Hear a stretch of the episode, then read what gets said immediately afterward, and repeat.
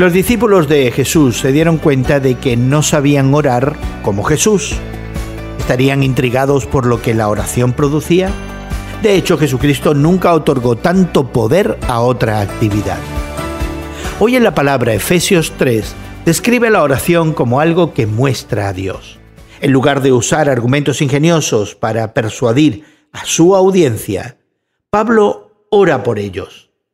Y es que crecer en nuestra comprensión de Cristo no es simplemente una cuestión de recopilar datos o articular posiciones doctrinales.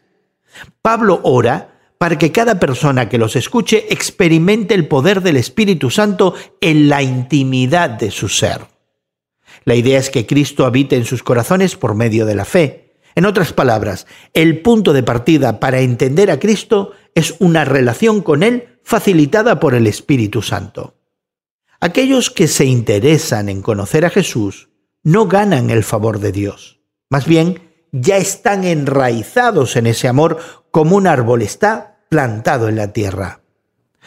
Pablo establece claramente que el poder para comprender lo que Dios ha hecho proviene de Dios, describiendo el agente de este poder, el Espíritu Santo, el lugar donde lo experimentamos, el ser interior, y su efecto, la capacidad de captar el amor de Cristo. Y eso es mucho más de lo que podemos pedir o imaginar. ¿Y tú? ¿En qué área de tu vida necesitas experimentar el poder de Cristo a través del Espíritu Santo? Hoy en la Palabra es una nueva forma de estudiar la Biblia cada día. Encuentra Hoy en la Palabra en tu plataforma de podcast favorita. Más información en hoyenlapalabra.org.